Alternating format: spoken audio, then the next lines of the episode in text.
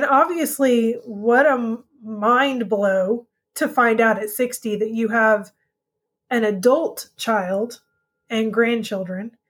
And how do you how do you build relationships?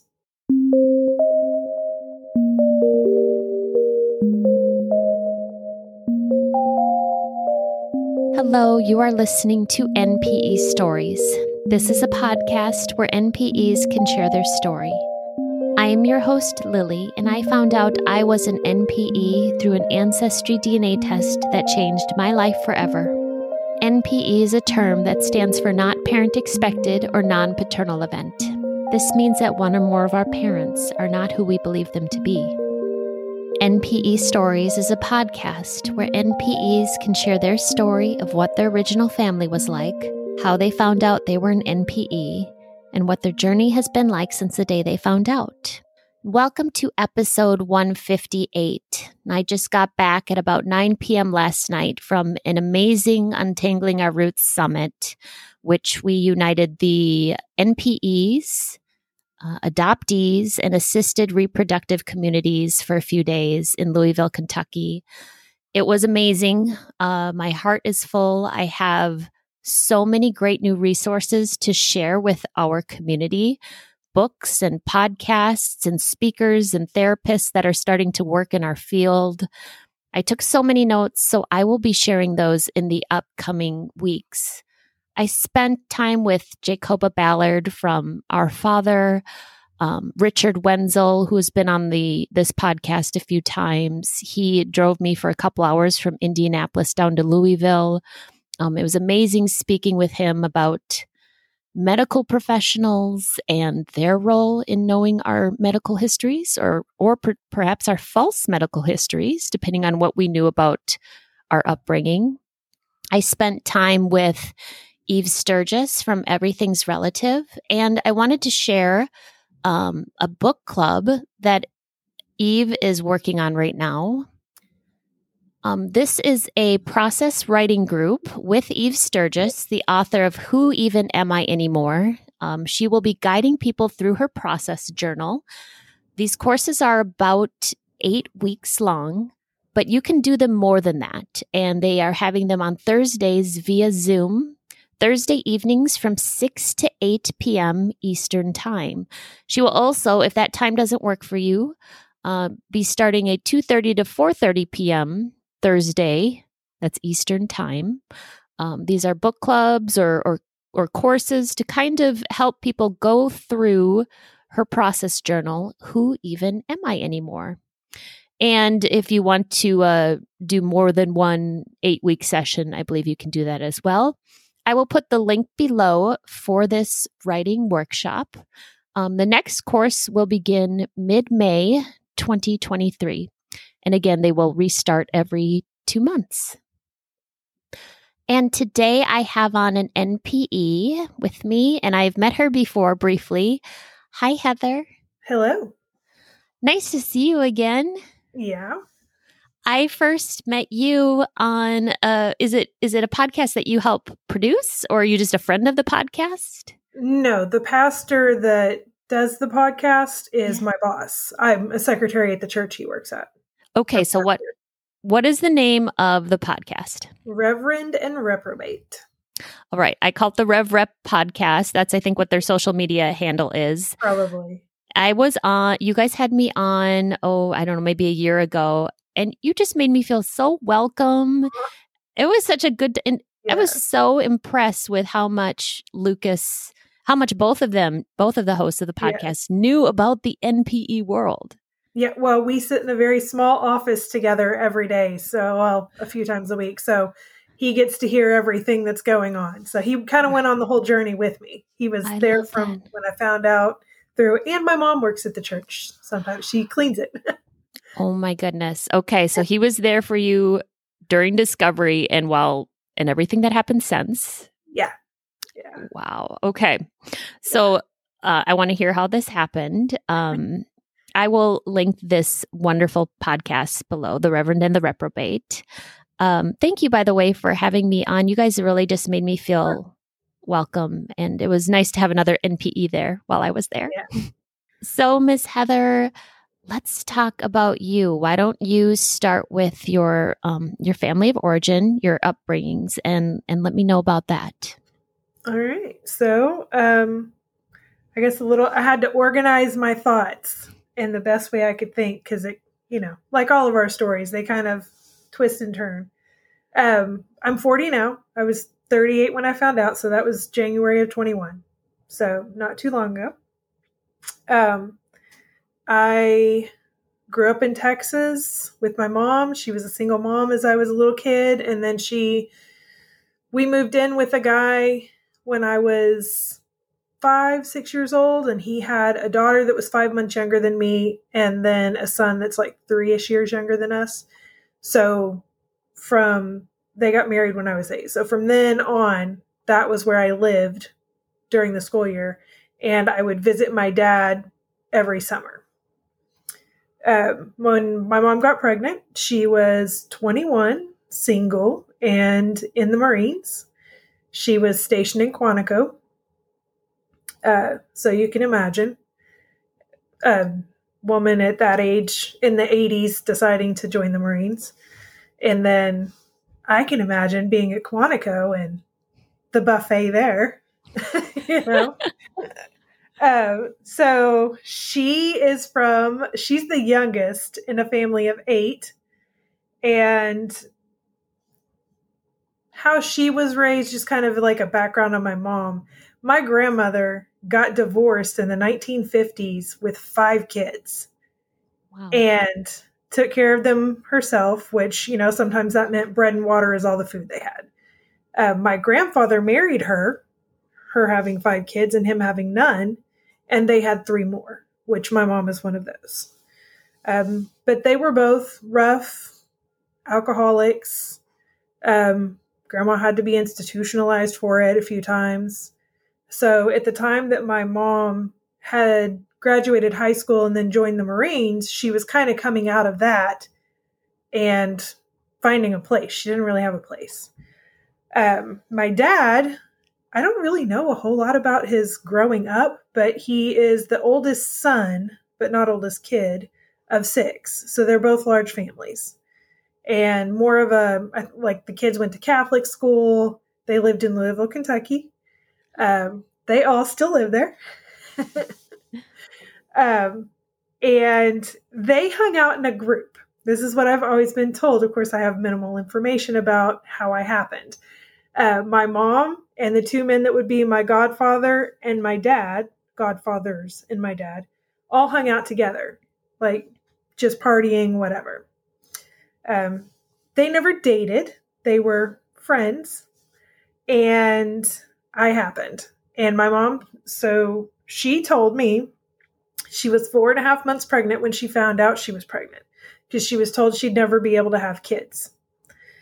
Um, and when she did find out, she went to have an abortion. She's like, I walked in, I thought nothing of it. I was like, I'll just get an abortion and that'll be that. But she said, I walked in, I sat in this waiting room with all of these women, and they called me back, and there was a nurse who made her do a sonogram and gave her a picture and said, There's your baby. Now go wait in the waiting room.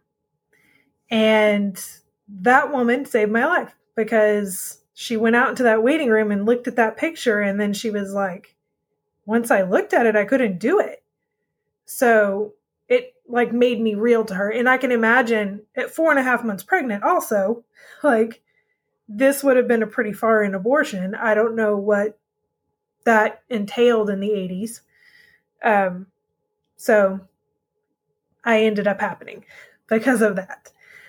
Um, and I'm sure, especially as women, can all imagine being young and essentially by yourself and pregnant and going, okay, what now? Um, but I have this really cool letter that I think a lot of us would like to have that my grandmother, you know, even having the relationship that they did because of the difficulties my grandmother had was still very supportive. This is a letter that she wrote to my mother about me. Um, Dearest baby Polly, here's your baby's dress. I hope it's okay. Um, I sure wish you were home so I could take care of you. I can't hardly stand for you to be so far away that I can't get to you. And you don't have to marry if you don't want to.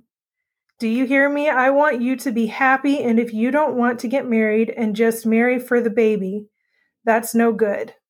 I will always stand for you. You know that. I love you very much. You are my baby girl. So she that one gets me. Um she wasn't really alone in that sense, but she was also very independent and I can imagine afraid to depend on her mother considering she wasn't exactly always stable. Um but once she decided to have me, she decided I was hers and that was that. So um I was born at Carswell Air Force Base in Fort Worth, and it was just my mom and my aunt. And two weeks after I was born, my dad he his job in the military was escorting the president on one of his aircraft and taking care of the aircraft. So he was at the mercy of whatever the president's schedule was. Um, so I was two weeks old before he saw me. And they met at a hotel with her best friend. And i guess he saw me for a little while and then went back to work. I think at some point she told me she tried to live with him. Um, i don't know if it was before i was born or after but it was only a couple of months and it was in louisville and she came back home to texas maybe because at some point she was in new york with me and then came back to Texas. Um, she had three jobs and to take care of me because she was determined to do it by myself. My dad wasn't on my birth certificate, so I had her last name. So she didn't even ask for child support, nothing. She asked for nothing from him. Of course, looking back, I understand. Um, but she had her three jobs. She took care of me by herself. She said she had to quit one when I started calling the babysitter mom. She was she was very loving. She was fun, which is part of the reason I think I happened. And she was very very protective of me, like fiercely protective of me. Um at some points in my childhood it was almost like I was her reason for being to the point where it could be a little heavy on your shoulders. Um, and those years until she was with my stepdad, it was just her and me. And in my childhood memory, it seemed like a lot of fun. I was happy. Um, I guess I didn't really know the difference in not having a dad around because I didn't have a dad around. I was told that my dad and my aunts would come down sometimes and pick me up, take me back to Kentucky, and I would hang out there for a while, but I don't remember it. So, in this period, those two guys that were my godfather, they were kind of key, and it kind of comes back later that they they would send my mom letters and cards and um like I've got one card it still has money in it. I guess she didn't use it. It's a dollar. She left it in there but my godfather says, you know, I'm sending you some money. I wish it could be more, but I wanted you to have this to help take care of the baby. And he usually signs it with brotherly love. Um, and then there's some point in there, this kind of comes into play later about my relationship with my dad. He says that my dad, he doesn't see him very much anymore, but when he does, he's really quiet which is kind of a theme with him. And these were his best bosom buddies. And unfortunately, this man, Dave, that was my godfather, he died uh, when I was really young. He got hit by a car and died. So the other godfather is still alive, but I don't remember him at all. But my dad is still in contact with him. And I was kind of lucky in that my mom really admired my dad so she never talked bad about him. She never put him down. she kind of put him up on a pedestal, if anything. My mom got married when I was eight, and my dad did too. Both of them married separate people. Um, dad's still living in Kentucky, mom here in Texas. Um, stepmom didn't have any kids. Uh, stepdad did, had the two. Um, and that was parent wise eye opening for me. Like I was always thankful because her, my stepdad and his ex were both addicts and back and forth, back and forth with their kids. They were, they talked horribly about each other to their kids. So I was always really grateful that my parents, I mean, they they were nice about each other. They never said a bad word about each other and kind of went on about their lives. And it, it did lend a bit of stability to my life. But growing up here in Texas, my life uh, and my life in Kentucky, they were drastically different. Drastically different. Um, here in Texas, I grew up in the town that my great grandfather lived in. So, you know, I, I go to church still with people that'll come up to me and be tell me about my grandpa and my grandma and working with them or growing up with them. So there's I find a lot of value in having that in those kind of roots. I think between that and being the baby of my family and my mom being the baby of hers so that I'm the baby of all the other cousins made a big difference in my life as far as grounding me. And I think when a person feels loved and valued by a whole bunch of people, it helps you know who you are and feel grounded and loved in a way that, you know, for my step siblings, they didn't get that. And I think that made a big difference in their lives and their journey to adulthood and peace and all of that. So I had a giant extended family here, obviously, since we're all from here. And we were the traditional redneck family. It was giant families, lots of beer, everyone had a cooler. Everyone's got guitars sitting around playing until someone passes out, and then we all go to sleep. Crazy crazy, but lots of fun and lots of love. But I will preface that with my mother did not drink. She didn't drink, she didn't do drugs. But here I lived in apartments when I was little in a trailer park the rest of the time, which I always thought was fun as a kid because there was always someone to play with. Um, my stepdad, when I was little, he was a lot of fun because when he was drunk, I didn't know he was drunk. All I knew is dad'll come. I called him dad here. Uh, he would go play soccer with us. He'd play baseball with us. My parents were young. They were active. They they we went camping all the time. We were always involved and always outside doing something. My stepdad was actually a twin, and his twin brother lived in the same apartment block with us for a while. So every night was basically a family party with his little family and ours just hanging out barbecuing. And then my cousin moved into another one in the four block so everyone was always around. I've had friends tell me before they're like i invite them to come over for something and they'll be like is your whole family going to be there? They're a little overwhelming. Like yeah probably.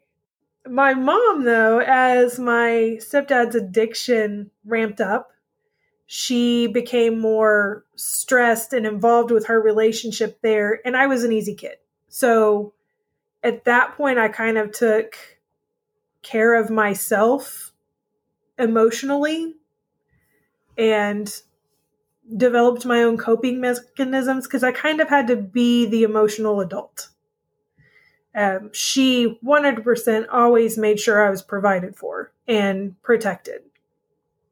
But as far as interaction and guidance, how to handle things. You know, as a parent now, you think I wouldn't put my kid in that position.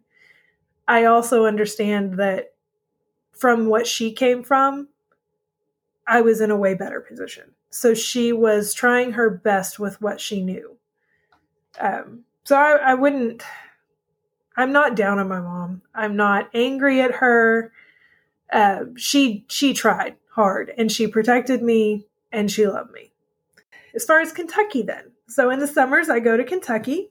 My dad lived on 10 acres in Louisville with a barn and three horses. He showed dogs. It was a completely different world that I was thrown into because, you know, we didn't live in houses down here. That was like a luxury. I had a house, I had my own room, I had horses that I could just go outside and ride when I wanted to. But on the flip side of that, um, there were no other kids, no neighbors. The family all lived here in town, but they didn't really get together. Um, and it was more of a um, upstanding than than my none of them drank. My cousins would they would go, Heather said the S word, Heather said the S word. And I was like, No, I did not. And they're going, Yes, you did. You said stupid. that is not the S word. And so the, the, a major difference in what uh, the atmosphere was around there. So I always felt like I was the bad kid or I was on my toes trying to make sure that I wasn't doing something that I wasn't supposed to or I don't know, looking too redneck. I don't know.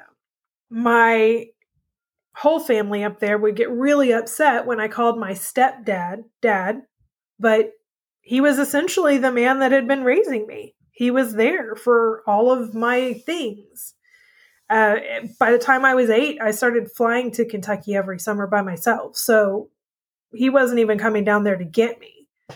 I would just get on a plane, pop up there at the end of the summer, pop back. So, you know, I Fourth of July, I'm sitting on the steps at this big pretty house by myself and on the phone with my mom, and they're all headed out to the lake and everyone's going to be having fun and I'm feeling all sad and alone. But also, there was a lot of stuff I'm sure I didn't have to experience because I wasn't there during the summer, where, you know, normally during the school year, I'd at least be at school. Teen years were a little rough. Uh, my stepdad's addiction majorly ramped up, majorly, and he started doing meth. Mom was struggling to take care of me and my step siblings and to some extent protect us from him. Um, he never laid a hand on me. She would have killed him. But there is a little, I don't know, stumbling block in our relationship because I always looked up to my mom and how strong she was. And then when he started abusing his own children in the house and she was there, she didn't do anything. Like she didn't jump in and protect them like I expected her to. So it caused a couple of problems in that I was, you know, about, about your teen years, you start to realize your parents are actual people and they're not heroes. So I was realizing she wasn't exactly who I thought she was, and she did have weaknesses. And um, then there's the whole aspect of dynamics between me and my step siblings in the house because I was treated better and differently. I was untouchable and they weren't. And I get it. And at the same time, you know, say Christmas, my mom would try to make things somewhat equal by not buying me as many presents because I would be getting nice stuff from Kentucky. And my siblings had no one, my step siblings had no one to send them nice things. So she would try to balance that out, but still, it it, it happened. They could tell it was different for me than it was for them, even though we were in the same house. So mom would get really harsh with me. Um, and I guess I should say that I was I was a goody two shoes. I didn't go to a party my whole high school. I didn't date anybody. I sat in my room and read books. I carried books to the lunchroom. I had lots of friends that I guess were kind of acquaintances, but I never went and hung out with anybody. I just wanted calm and peace, is what I craved because there would be some pretty loud screaming fights um, when stepdad got into the drugs pretty bad. You know, like he came home, broke out windows, hit my brother and sister, you know, things like that. Um, so I just tried to stay zen. Like, I'm going to get in my little bubble. I'm going to get a book. I'm going to zone out and bide my time because I know this isn't forever. And when I'm an adult, I get to make my life what I want it to be. So that was my goal. Um, my dad was aware of the situation. He knew what was going on, he knew what I was living in, and never once did he say, Do you want to come live with me? Is there something I can do for you? Can I come get you? Uh, my stepmom actually told me once that my mother had called up there and told them that if I called asking to come live with them, they were to tell me no. So I obviously was pretty upset that he didn't try to protect me or fight for me. Um, the only mention he ever made was one time as he was putting me on the plane to come back to Texas, he said he was proud of me for handling things down here like I did that was it. Put me back on a plane. So that was my like total acknowledgement that he knew what was going on and was sending me back willingly. Um, so I know I didn't have him in my corner either, which was ironic because he was your traditional Marine. Um, he didn't say much he came across as very strong, but he would be standing in the back corner with his arms crossed, kind of. But also, if we had a family gathering and the little kids were playing, he's the guy on the floor wrestling with the kids, playing, having fun. When I was little, had a great relationship. Um, but as I got older and matured, he didn't know how to relate to me. So he kind of let everyone else take the reins and just kind of existed next to me. So then when I was 17, I met my husband and we got married a week before my 19th birthday. At that point, the last time I'd seen my dad was when I guess a day before I turned 17 when I came back to Texas for the school year. Um, that was the last time he'd seen me. He actually, I take that back. He came to my graduation. He flew in an hour before my high school graduation and left promptly the next morning. So Jason got to meet, that's my husband, Jason. He got to meet my dad for that like couple of hours after graduation. And my husband had a leave it to beaver childhood lived in the same house his whole life. His parents, he they were married his whole childhood, still are. Uh, he saw them fight once ever. like wow. his mom has photo albums for every year. um, and so he didn't really understand. He he came in at the height of just chaos in my life and didn't really understand the dynamics with the dad and the mom. How abnormal it was that I've seen my parents in a room together twice ever in my whole life. I didn't have one picture of them together. Like, you've got an album for every year. I don't have one picture. Um, so, th- having him, he's there and he's not disparaging, but he has no way to relate to that. He doesn't understand it. My dad, after our wedding, he my dad did not come to my wedding. We went up to Kentucky for a week after my wedding so they the family up there can meet him. Uh, my dad told Jason that I was immature, to be careful because I was immature. And his basis for that was when I had graduated high school, I bought a car. I bought a Ford Focus and he thought that was immature which i paid that car off and had it for eight years so Um, he had no idea who I was. No idea. Um, so my stepdad, who was an addict, was more of a dad to me than my actual dad ever was. And my stepdad and mom divorced when I'd say my daughter was four years old. So they were married for over 20 years and then they got a divorce. Um, my um, step siblings, I don't really see my stepbrother anymore, but my stepsister and I are way closer now than we ever were. Uh, she even she lived with my mom for a year and a half not too long ago, uh, and her dad lives in the same town. So he's still in the middle of all of that, and um, I do still have my relationship with her, which was rocky in high school years, as most siblings can be. Um, but in my case, I had a redheaded step sibling. so, um, and she fit the mold.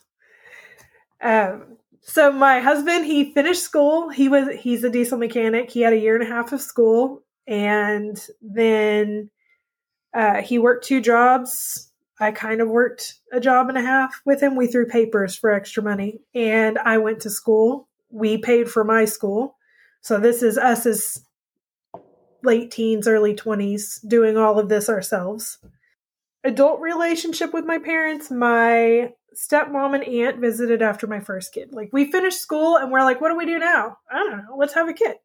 So we did. And my stepmom and my aunt came down to see her right after she was born. My dad did not come. And then we had a second kid two and a half years later. No visits for that. But when my daughter was almost three and my son was three months, I took a plane to Kentucky myself with both kids, which was quite the journey. Um, my daughter got sick. She threw up all over herself on the plane. I'm holding a three month old, and I'm like, can someone please hold her so I can clean the vomit off her? And the airline attendants, they're like, sorry, we can't hold babies. I was like, vomit or baby? Which one? So it was a fun trip me and my little redneck self walking my diapered three year old through the airport with no clothes on because she had just vomited all over herself. but we made it. And we were going for my mama, my dad's mother, her 75th birthday. So all the family was over there. I stayed at Mama's for two or four days. I can't remember before my dad ever even came. Oh, wow. So at this point, he hasn't even met my children. Hmm. And he lives in the same town he didn't come to the party because that's how reclusive he is. He wasn't treating me exclusively like this. He treated his wife like this. They live in the same house and he didn't really talk to her. Um, he didn't visit with his siblings unless it was something that was necessary. He just lives in a bubble by himself.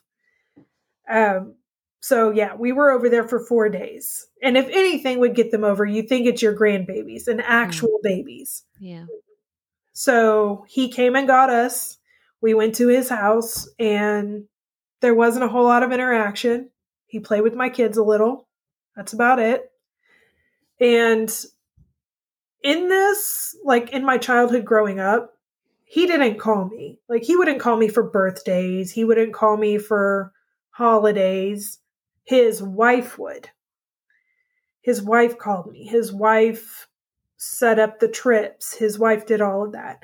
I think that he still would have if she wasn't there, but because she was, he let her do it all.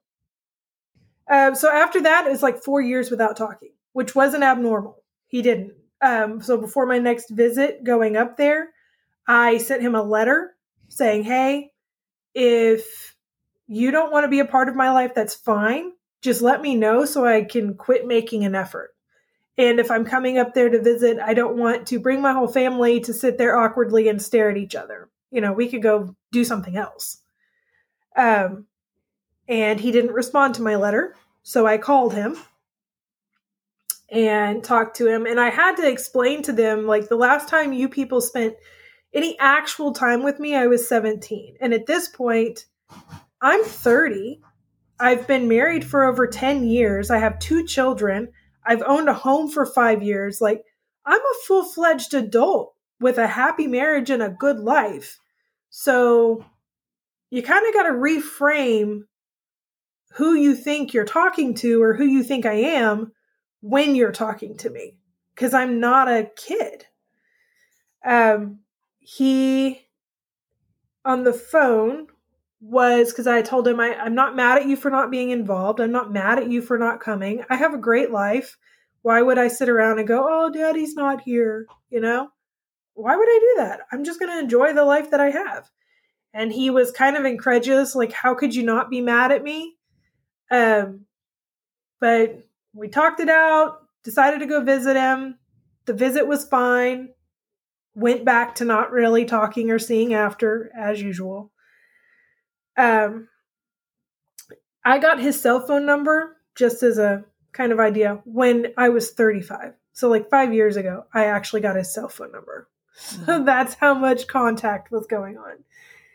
Um, my dad has met my husband and children five times ever, and my daughter turns 18 tomorrow. Oh, wow.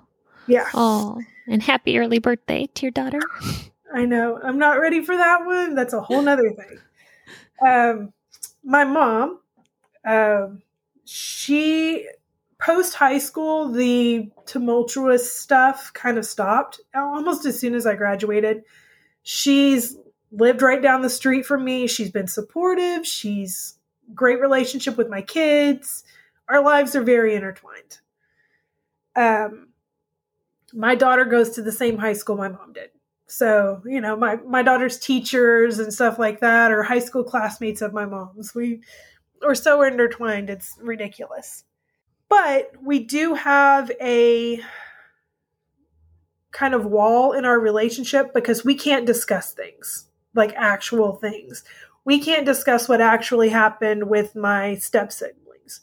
We can't just objectively discuss, hey, that was really crappy that I lived with an addict in the house. I'm not mad at you for it, but it is a thing that happened, right? We can't acknowledge that because then she's going to get really upset. And then I'll feel like I have to emotionally care for her and not be able to handle myself. So we just don't talk about things. And I'm pretty much an open book and overly honest.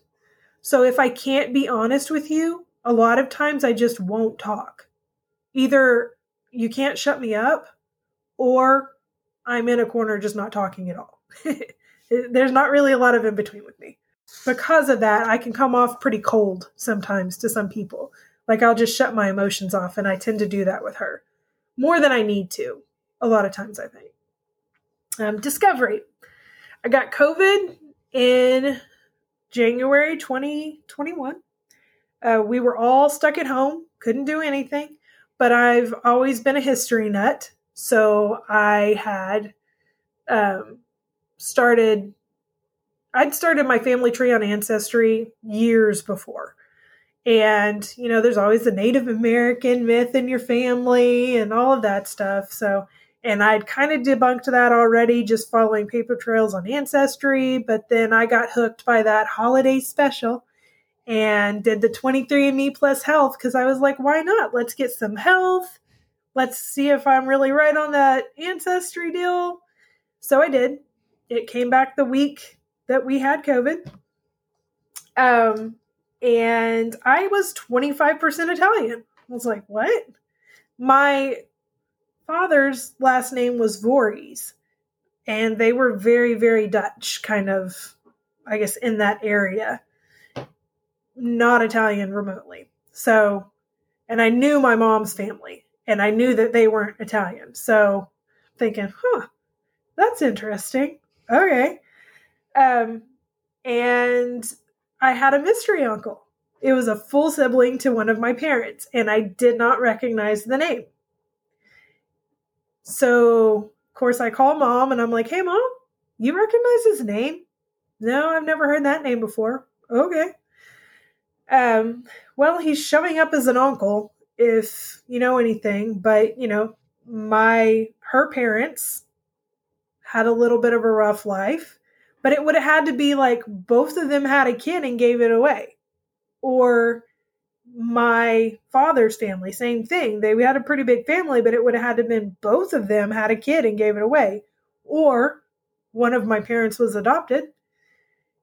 And a, a little bit of a throw off there was that this man was in Ohio and very close to the area that my dad was born in. And he looked a lot like my dad. So I was like, hmm, maybe dad's adopted, or maybe this other guy's adopted. I don't know. Um, but I did, I make sure to ask my mom, are you sure? Are you sure that no one else could be my father? Because I'm thinking if something did happen to her, on a base at 21 by herself. And I would hope that she wouldn't let me blindly go into finding out who this person is and contacting them if something had happened to her. So I was also looking for that, but she's not telling me that. Um, but I did get a new story on, or an expanded story on conception as far as before she just told me the four and a half months pregnant and tried to get an abortion. Well, now she says, because I was like, Mom, it could be like three weeks before or after you think you got pregnant. Anybody else, anybody. She's like, uh, I don't, I don't know. Well, really, I went to the doctor once and thought I was pregnant, and they were like, No, you're not pregnant. You have a tumor. And then I went to another doctor and they told me something else. And then I went to another doctor, and then that one told me when I, I was actually pregnant. So I don't know when I actually got pregnant. It's like, okay. Um, but I feel like that's also not uncommon to get a little bit of a convoluted story when when we're going through this.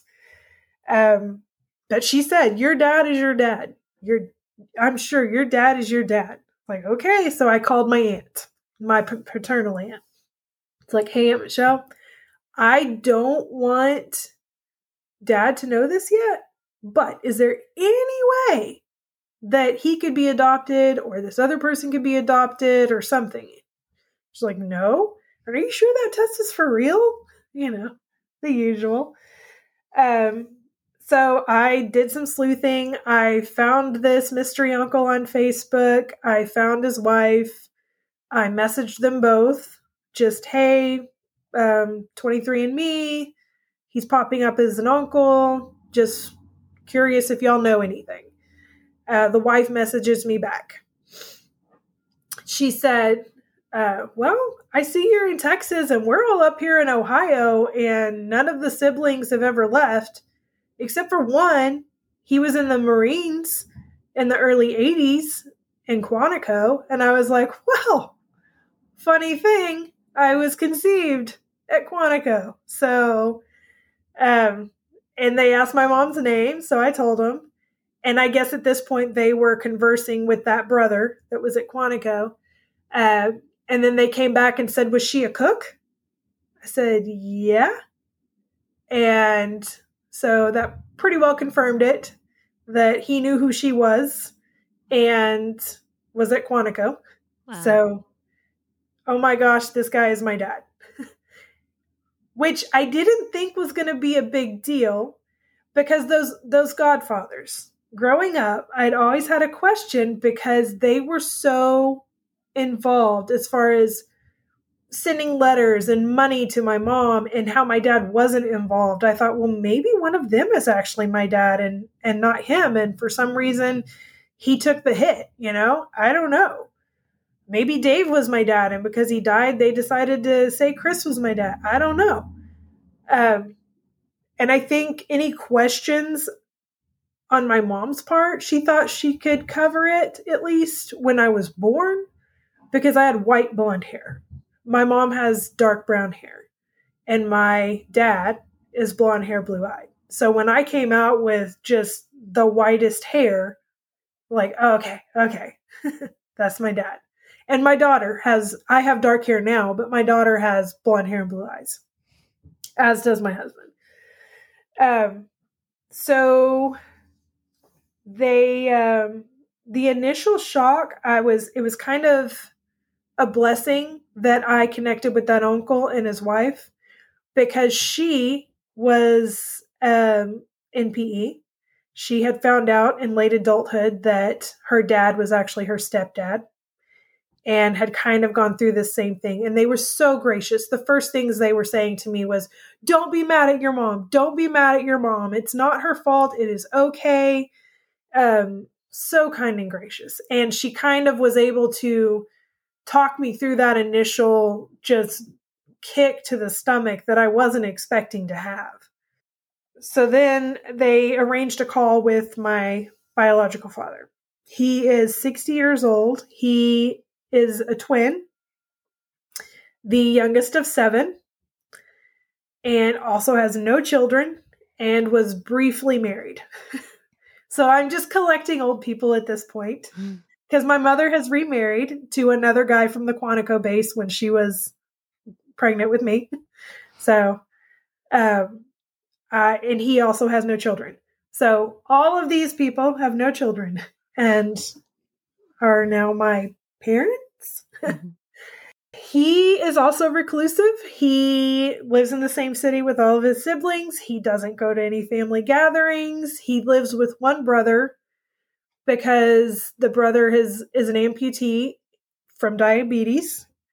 One sibling has already died from type 2 diabetes um, at the point that I met them. And um, so that was one of those uh oh, because the majority of his siblings had type 2 diabetes. Wow. His father had died in his 40s of a heart problem. His mother died in her 60s, and he had already had heart issues and heart surgeries. So that was a whole new, on the health front to mm-hmm. add. Mm-hmm. Um, he, having never had children, was awkward didn't know how to talk to me. And obviously, what a mind blow to find out at 60 that you have an adult child and grandchildren. And how do you how do you build relationships, especially if you've never had any parenting experience? Um so I called my mom. Well, actually I did not call my mom. I take that back. I called her best friend because I didn't want to tell my mom over the phone and I couldn't go see her because I had COVID. So I called her best friend who can actually talk to her about that. And um, she talked to her. She was really upset and embarrassed, of course.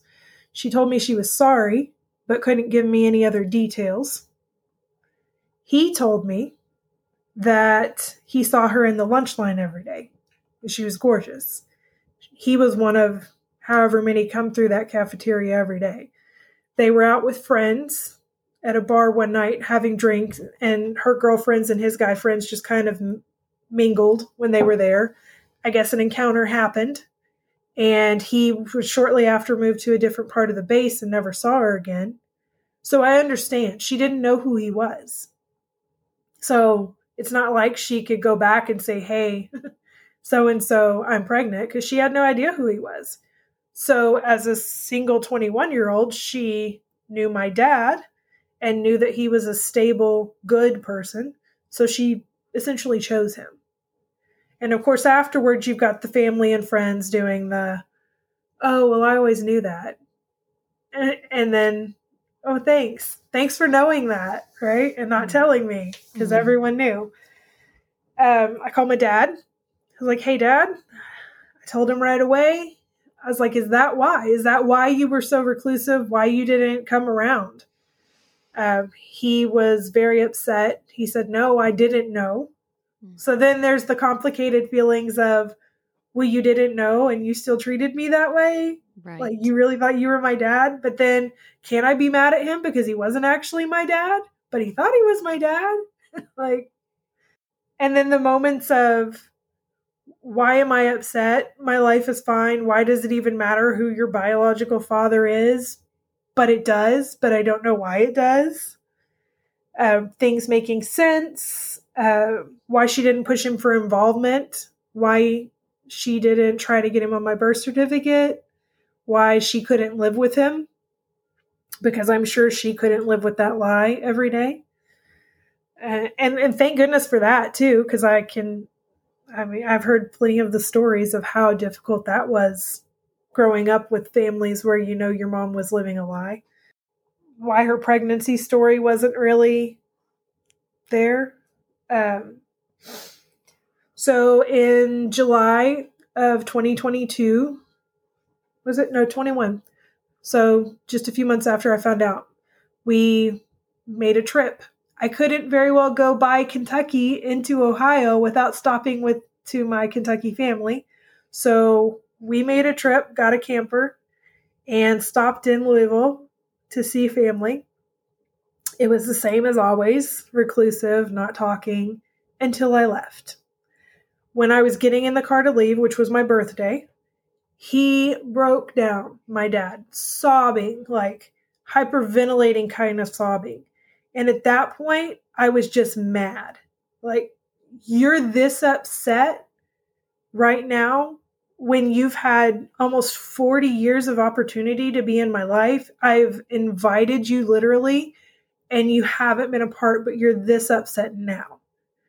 So, you know, I gave him a hug. I got in the car and then tried to control myself because I was so angry and with my husband and kids, and on my way to meet my new dad the same day.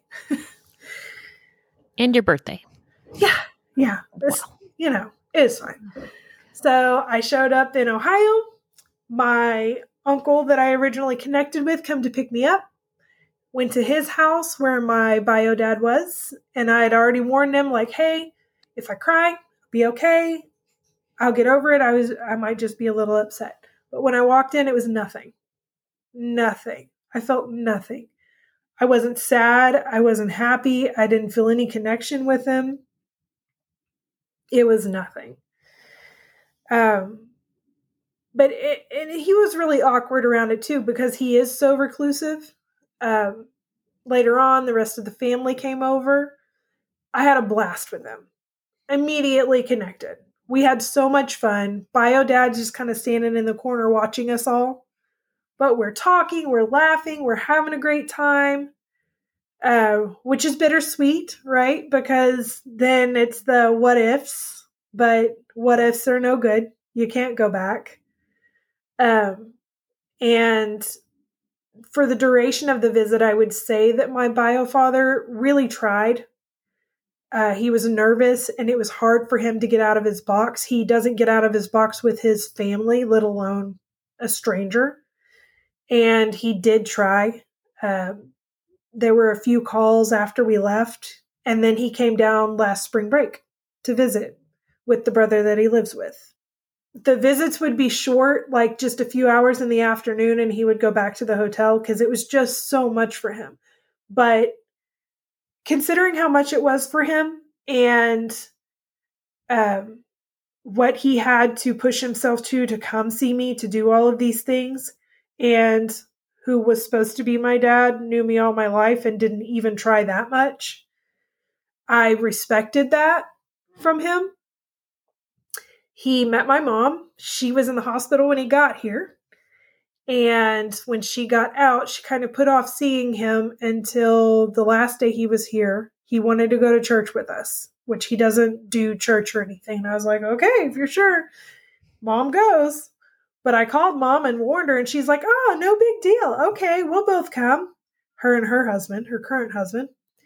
Oh, like, you put off seeing him. You really think that in a full church full of people that you know, that you're gonna be okay, okay.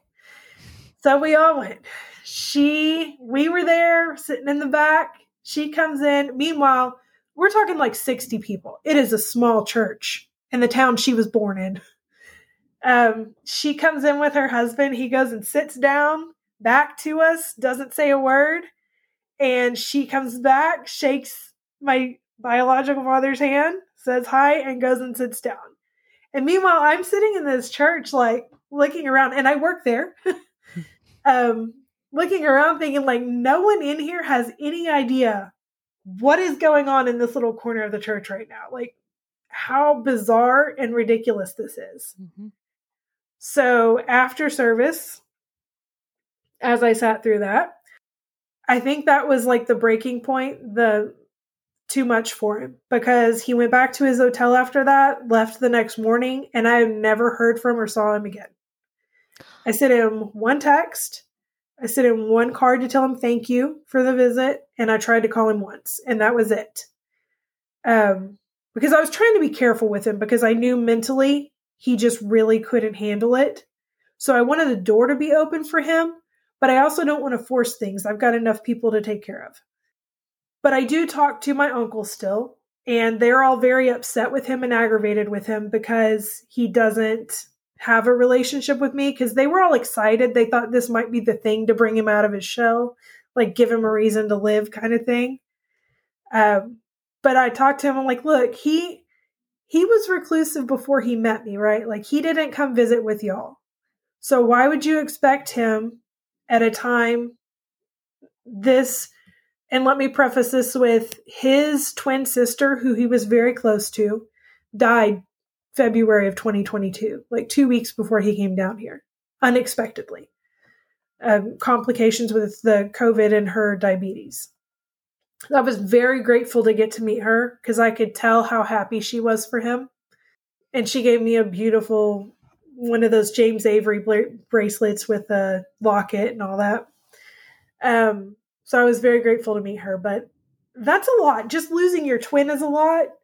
But then coming down here to visit us and meeting my mom and all of that was a lot for anybody, let alone someone who doesn't talk to people to begin with. So I was like, don't don't force that. If where I've left it now is if they are open to hanging out and for me to go up there, see pictures of family, all of that, I would love to do that.